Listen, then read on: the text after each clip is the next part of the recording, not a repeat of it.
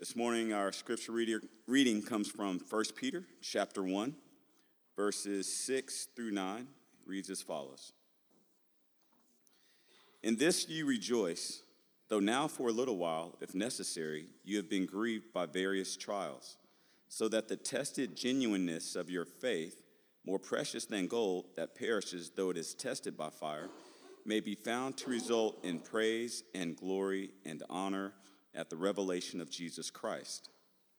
Though you have not seen him, you love him. Though you do not now see him, you believe in him and rejoice with joy that is inexpressible and filled with glory, obtaining the outcome of your faith, the salvation of your souls. This is God's word to us. I have a question for you to contemplate this morning. Um, the question is where does your joy come from?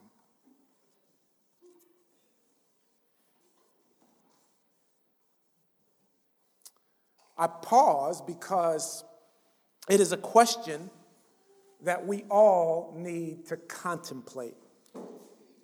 In fact, it's the question that, that needs to be asked and answered every morning that we awake. Where, where is my joy going to come from today? Joy has a source, if you didn't know. For some, joy comes from solitude. So they long for the portion of the day when they will get some time by themselves where there is nobody bugging them, no emails, no phone calls. They, they get their joy, the source, the, the source of their joy comes from uh, solitude. For others, joy is found in, in money or the satisfaction of completing tasks or the comfort of relationships. Many, many look to their, to their children to provide their joy. So, so again, I ask you this morning where does your joy come from? This is an important question to ask and answer because of what the Bible commands us to do.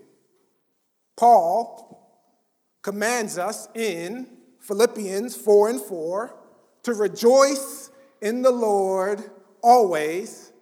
And again, I say, rejoice. God expects that his people would be joyful. And Paul says that we are not to just rejoice sometimes, but we are to rejoice always. And oh, what a difficult that command is in the midst of a sinful world. One, one I think could make a serious case that to be joyful in the world in which we live is nearly impossible.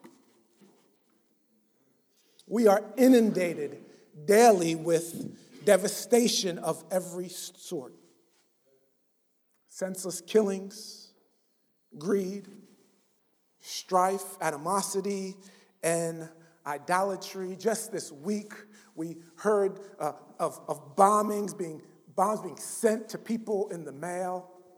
Just yesterday, we were confronted with a, a, a, man entering into a place of worship and senselessly killing 11 worshipers. Oh, you can easily make the case in this sinful world that, that rejoicing always is almost nearly in, impossible. And, and, and what I've just explained, that's just what's happening in the news. We haven't even named those joy killers that, that flood our personal lives wayward children, empty bank accounts, sickness, car issues. How can one rejoice in a world in the midst of with all of those things going on? But yet the command comes rejoice always.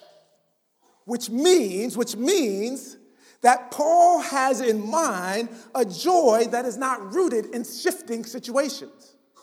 It's a joy that's not rooted in fickle people or faulty hopes. In order to rejoice always, joy has to come from a source that never fails, that never changes, that never shifts, that never disappoints. And here is the glorious part. For Christians, that source exists. It exists. There is a deep well of joy from which the Christian can draw.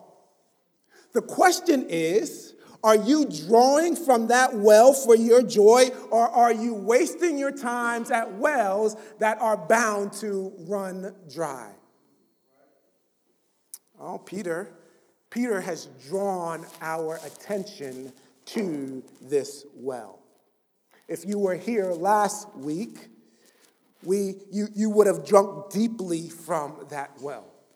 It is, it is the well that we see that, that Peter wants us to drink from, is what he described in verses 3 through 5 of 1 Peter chapter 1. Namely, namely the blessings that are ours in Christ Jesus.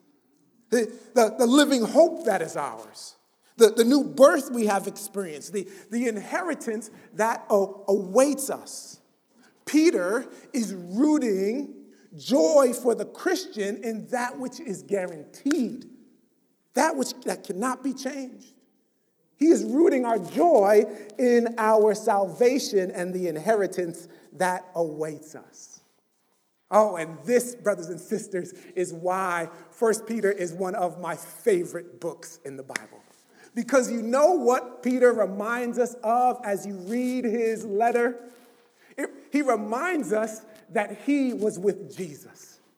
You see it all over the book. You can get, you just read it and you get the sense this man walked with Jesus. And he didn't just walk with Jesus, he listened to Jesus. What we have Peter doing here, rooting our joy in our salvation, is not something Peter came up with on his own. He got this from Jesus in Luke chapter 10. In Luke chapter 10, Jesus sends out the, the 72. And they go about preaching and proclaiming the gospel. And they are armed with authority to cast out demons and, and to heal the sick. And to their amazement, they are experiencing some success in this task. Demons are being cast out, the, the, the, the sick are being healed, and they return to Jesus and they are ex- exuberant. They are rejoicing.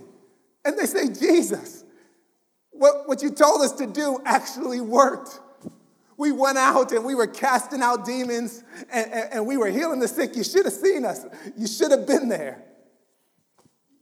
And Jesus says, Behold, I have given you authority to tread on serpents and scorpions and over all the power of the enemy, and nothing shall hurt you. Nevertheless, do not rejoice in this that the spirits are subject to you, but rejoice that your names are written in heaven. Brothers and sisters, joy found outside of this reality is sure to disappoint. There is only, there's only one source of joy that never fails. It is the well that, that never runs dry. It's this fact that salvation is yours. If you are, if you are a Christian, the answer to the question, where uh, does your joy come from? The answer should be in the glories of Calvary. Jesus is saying, He said to Peter, He said to those 72, be overwhelmed, be ecstatic, rejoice in that which does not change. Rejoice that your names are written in the book of life. Oh, Peter got this from Jesus. And so he says, In this you rejoice. In this, in this. Don't, don't, don't rejoice in your circumstances or your situations because those things change. Don't rejoice in your abilities or your successes because those abilities are sure to fade and success will soon escape you. Your joy must be found in the work of God who has chosen you, who has saved you, and who is preserving you for his glory. Oh, your joy, your joy has to be, it has to be found there. Because if you don't find your joy in that unshifting, unchanging reality, then the trials of this world are going to rock you. They're going to rock you. They will leave you confused. And, and, they, will, they, and they, they, they just won't make sense to you. You won't have any, any category. You won't know what to do with them. You will be discouraged, just like these Christians to whom Peter is writing. It has already been noted that these Christians were facing some challenges. They were being persecuted and suffering for their faith. And so while Peter is, is, is pointing them to the realities of their new identity in Christ, and while he is encouraging them to find their, their joy and to root it in uh, salvation, he, he, he's got a lesson for them. He wants to teach them. He gives them uh, four lessons on trials in order to help them persevere. Four, four lessons that Peter gives these scattered Christians on trials. And we would do well ourselves to learn as Peter teaches us this morning. Here's the first lesson that Peter gives. Lesson one trials are sometimes necessary. Trials are sometimes necessary. If you are a Christian and are faithful to the teaching of Scripture, it will be clear to you that believers face trials. Amen? you and I are not immune to the struggles of this world. And let's be honest. Let's be honest. Christians, rather than facing less trials, often face more trials in this world. Remember, because we live in a world that is hostile to the ways of Christ. And so to live faithfully in this world, in a faithless culture, is going to be difficult. We're going to come up and experience trials throughout the, our time here on earth. I believe Christians who have been faithful to reading their scriptures will get this. They will understand this reality. You understand this reality. It's not something that we, we have not shared before. But have we come to grips with the idea that trials are sometimes necessary? They are, they are necessary in the sense that they are part of the ordained plan of God for your life. The trials these saints were facing, the ones you and I face, were not and are not random acts of chance.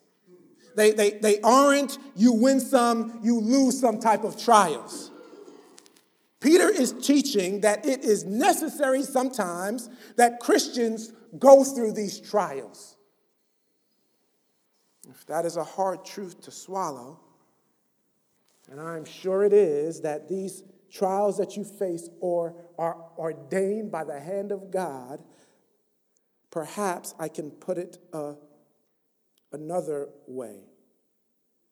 God has designed the trials you and I face, He's designed them. They are woven into the tapestry of our lives by the hand of God. God designed Job's suffering, He designed his trials. You remember Satan came to God, and, and God says, Have you considered my servant Job? He says, He's a faith, faithful man, blameless. You can, here's what you can do to him you can afflict his family, his possessions, but you don't touch Job. Job's trials designed and ordained by God. And then, and, and Satan comes and says, hey, hey, hey Job, I mean, hey, God, uh, Job was faithful, but that's because I didn't touch his body. He said, afflict his body, but don't take his life.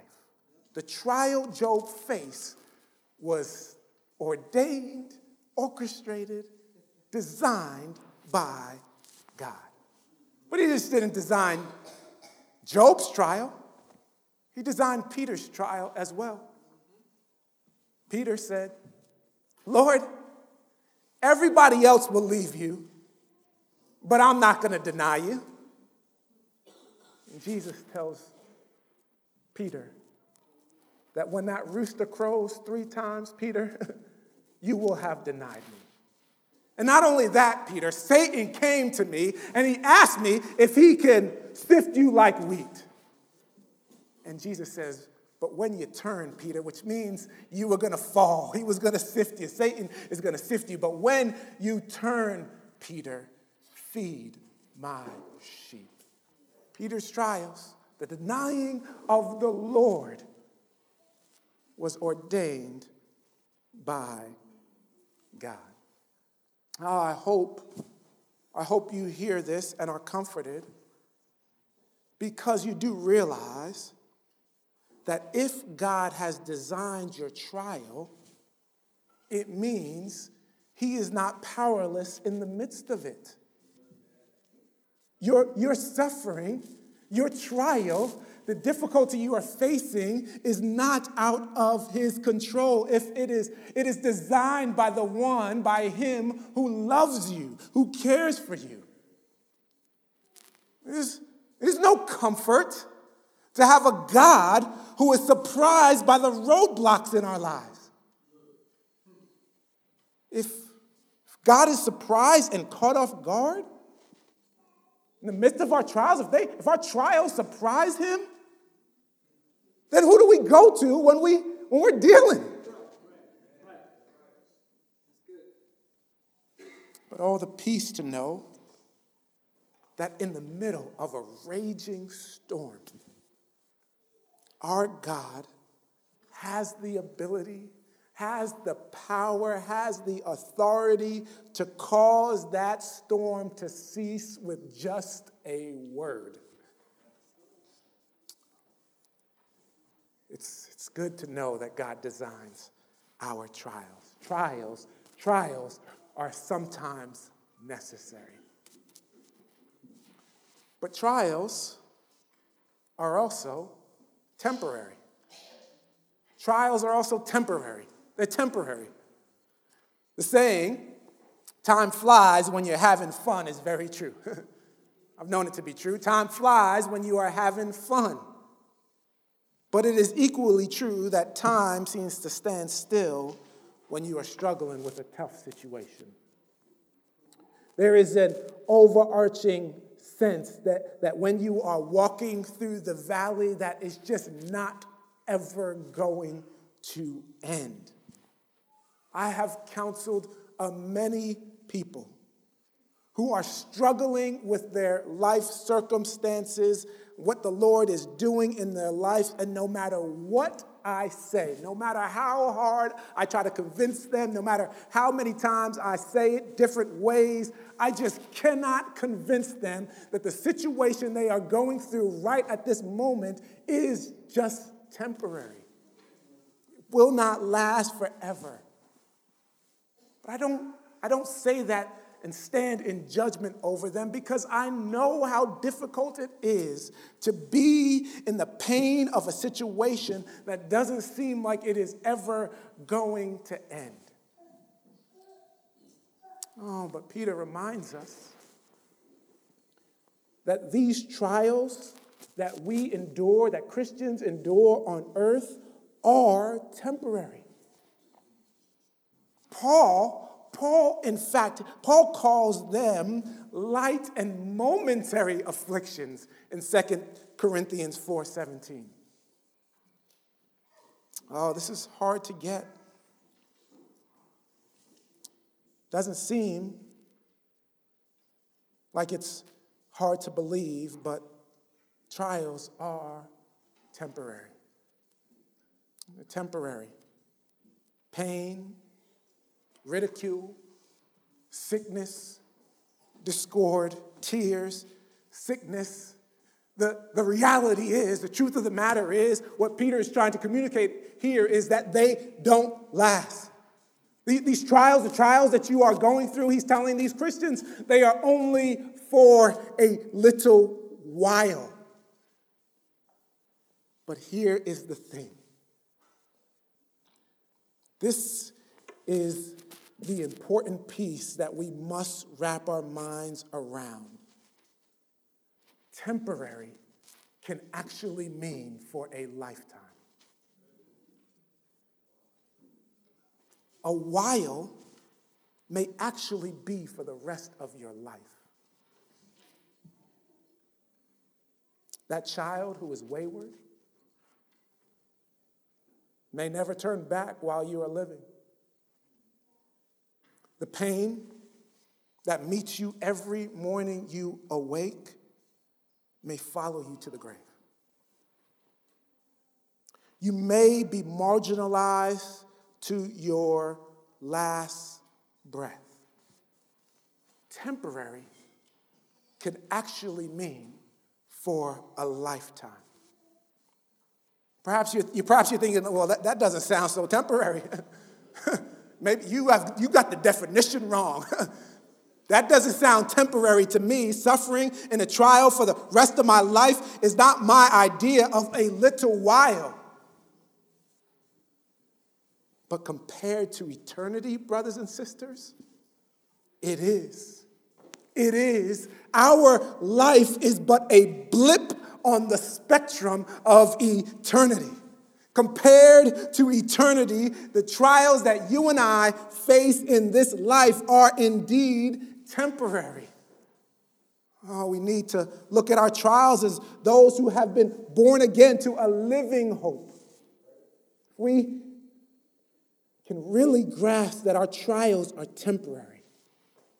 We can see that, that, that they're only for a little while, then we can join the psalmist who says in Psalm 30, 4 and 5, sing praises to the Lord.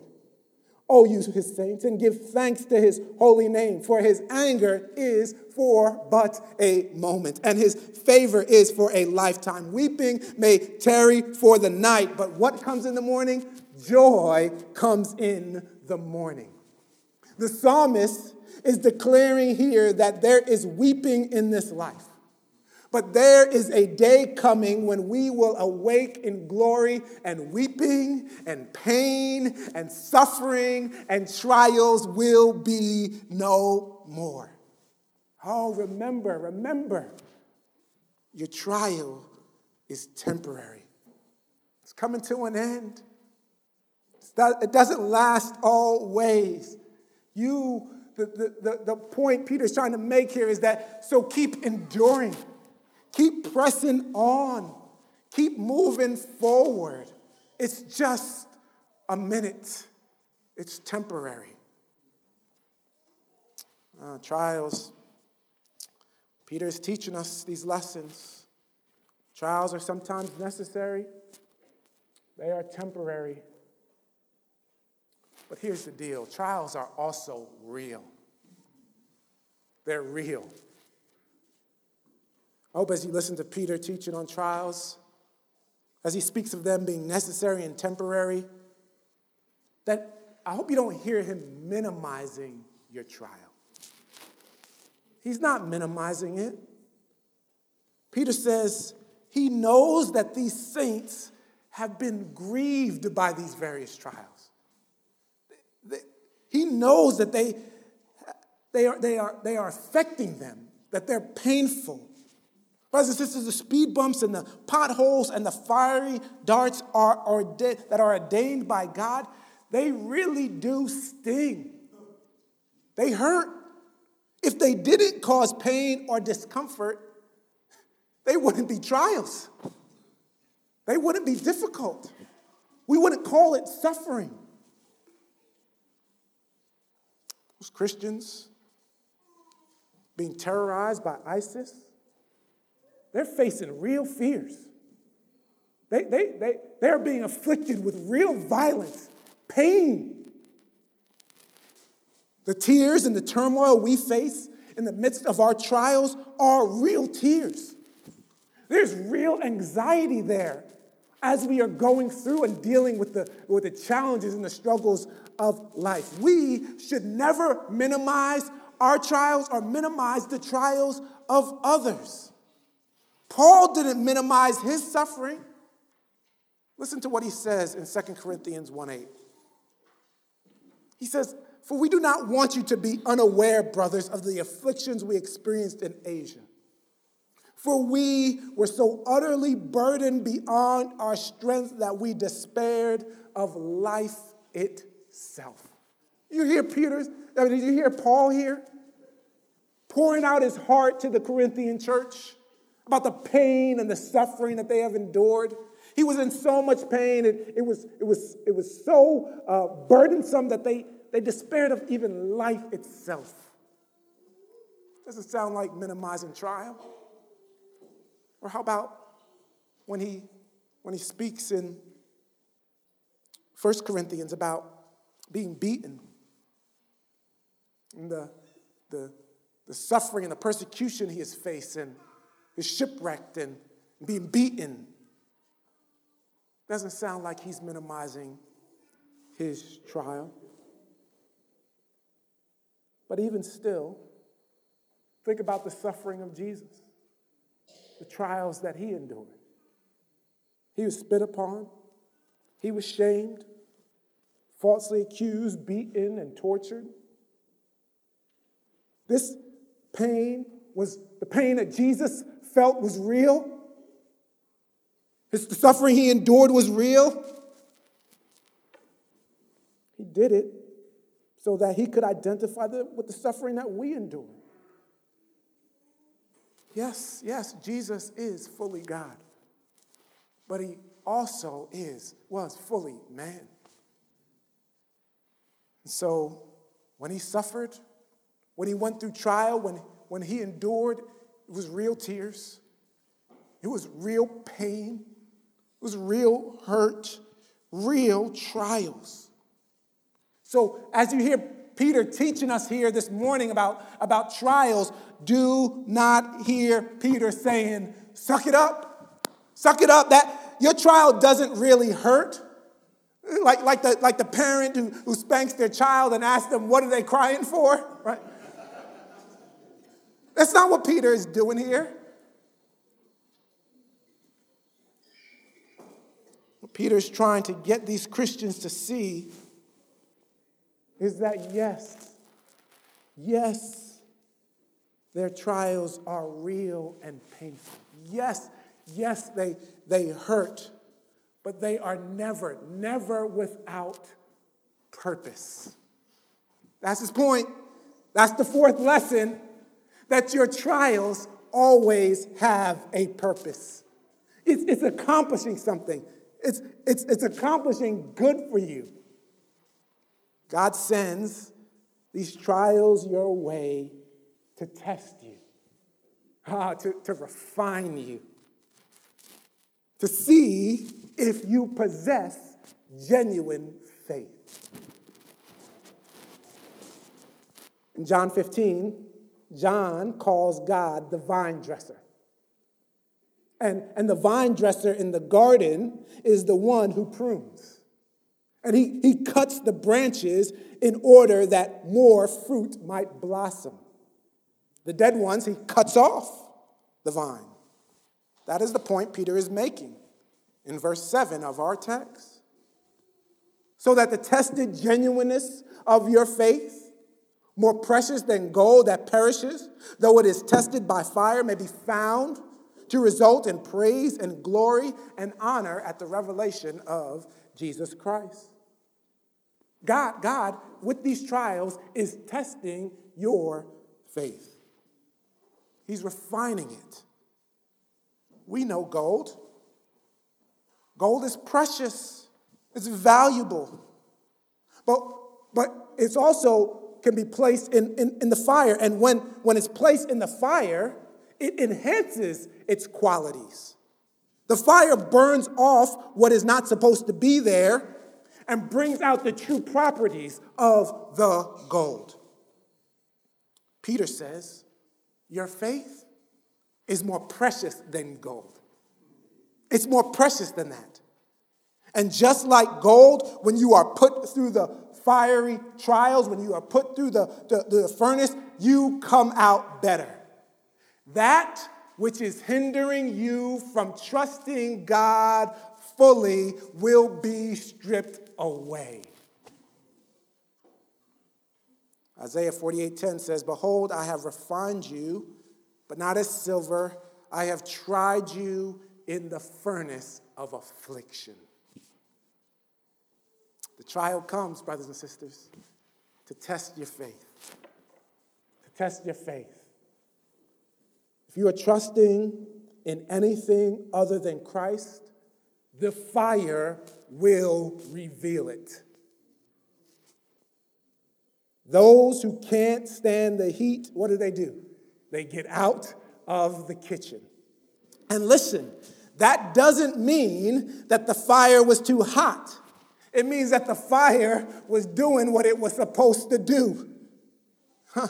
You know, sometimes we get bent, out of shape when someone uh, leaves the church and blames their, their circumstances uh, of their life for, for leaving the faith and not coming to church and, and, and, and leaving God.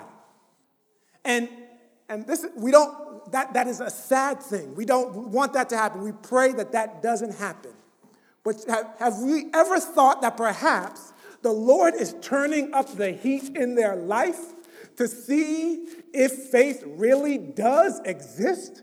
And the fire got turned up in their lives and it did what it was supposed to do there wasn't genuine faith there. Couldn't stand the heat. But, but here's the encouraging part of that. If faith exists in your heart, if you are trusting Christ, the heat won't be too much. You will be able to stand and stay in the, the kitchen. It, it will be, in fact, it will be just what you needed. It will be good for it will be good for you. You are going to come out on the other side of that trial better. Your faith, your faith would have been fire tested and approved. Wow. When you come through the other side of the trial, your genuine faith would have stood the test. The test. And here's the wonderful thing God gives rewards for his tests. And your reward for passing the test? Jesus. more Jesus. That's your reward, more of Jesus. Peter says in uh, Seven, so that the tested genuineness of your faith, more precious than gold that perishes, though it is tested by fire, may be found to result in praise and glory and honor at the revelation of Jesus Christ. At the end of it all, you get to see Jesus. He is the reward for faith that withstands the trials. It's not, not earthly riches, it's not worldly accolades. Your reward is delight in Jesus. It is the day, it's the day, I hope, I hope it's the day that all Christians, that you, Christian, are longing for. It's the day that the, song, that the songwriter tells us, in, and it is well with our soul in that last stanza. And Lord, haste the day when my faith shall be sight and the clouds be rolled back as a scroll. The trump shall resound, and the cloud and the Lord shall descend. Even so, it is well with my soul. Oh, we long for that day when we will get to see our reward face to face. Jesus. And that joy, that, that is why you persevere through the trial. Because Jesus and his glory is on the other end of it. That is Paul's point in 2 Corinthians 4:17 when he calls our earthly afflictions light and momentary. For this light momentary affliction is preparing for us an eternal weight of glory beyond all comparison. Oh, these afflictions prepare us to meet Jesus in all of his glory. And we will glory, as the songwriter says, in our Redeemer, whose faithfulness has, has rescued us. And guess what? No earthly glory, no earthly glory can compare. There, there, there's, there's nothing, there's no accolade, there's no reward that you can receive on earth that is going that can compare with the glory that is going to be revealed at the revelation of Jesus Christ. So my my exhortation to you is to, to hold on. Is to, is to keep pressing on the revelation of Jesus Christ is coming. These trials are temporary and are working for your good. You know, uh, a, a drive through car wash can be pretty terrifying for a young child, especially going through it for the first time. I know our kids were a little frightened going through car washes for the first time. Oh, it's the, the loud, it's loud, the sounds are distinct, right? The water is hitting the windows. The, the, the, the, the big brushes are banging against the, the car. It's dark in there. It can be extremely frightening and, and leave one unsettled. And, and as a parent, you look at your children and they're, they're, they're unsettled and they're crying, and you say, Hold on. We're, we're coming through it soon. We're, we're, gonna, we're gonna be through it soon. Just, just hold on. But if you're, you're a parent going through that car wash, you love it. You've been through it many times. And so when, when the, when the uh, water starts to hit the window, when the big brushes start to bang against the car, you're not frightened. In fact, you don't have control of the wheel. and you know that eventually you're going to come through and the car is going to be much better. Oh, here's the point. You and I don't just have to survive the trial. We don't just have to survive the trial. We don't just have to hang on and just kind of ease our way through. You and I can rejoice through the trial. We can experience joy in the midst of the trial. We can, we can hold on joyfully in the midst of the trial. That is Peter's point in the lesson. These things are happening to you, they are coming upon you for your good. So rejoice, like James says. Count it all joy when you meet trials of various kinds. Oh, this is the joy. This is the joy that sustains us. This is the well that we, we go to. It's the well that doesn't change, that is always full, never runs out. Oh, there's enough for everyone. That's the well that we we go to. And the trials you are enduring are working for your good. They are preparing for you the salvation of your souls so you can rejoice always. No matter what the circumstance or the situation in our lives, you can rejoice always. You could do what Paul commands us to do in Philippians 4 4. But I see your faces. That's easier said than done. You weren't with me last night when it hurt, when I couldn't stop crying. You weren't there when they were making fun of me because of the way I wanted to live my life contrary to how the world would have me. You weren't there in the hospital room when I saw my loved one give their last breath. How, how do you rejoice in the midst of all that? Peter answers that question for us. Verse 8 and 9. Though you have not seen him, you love him.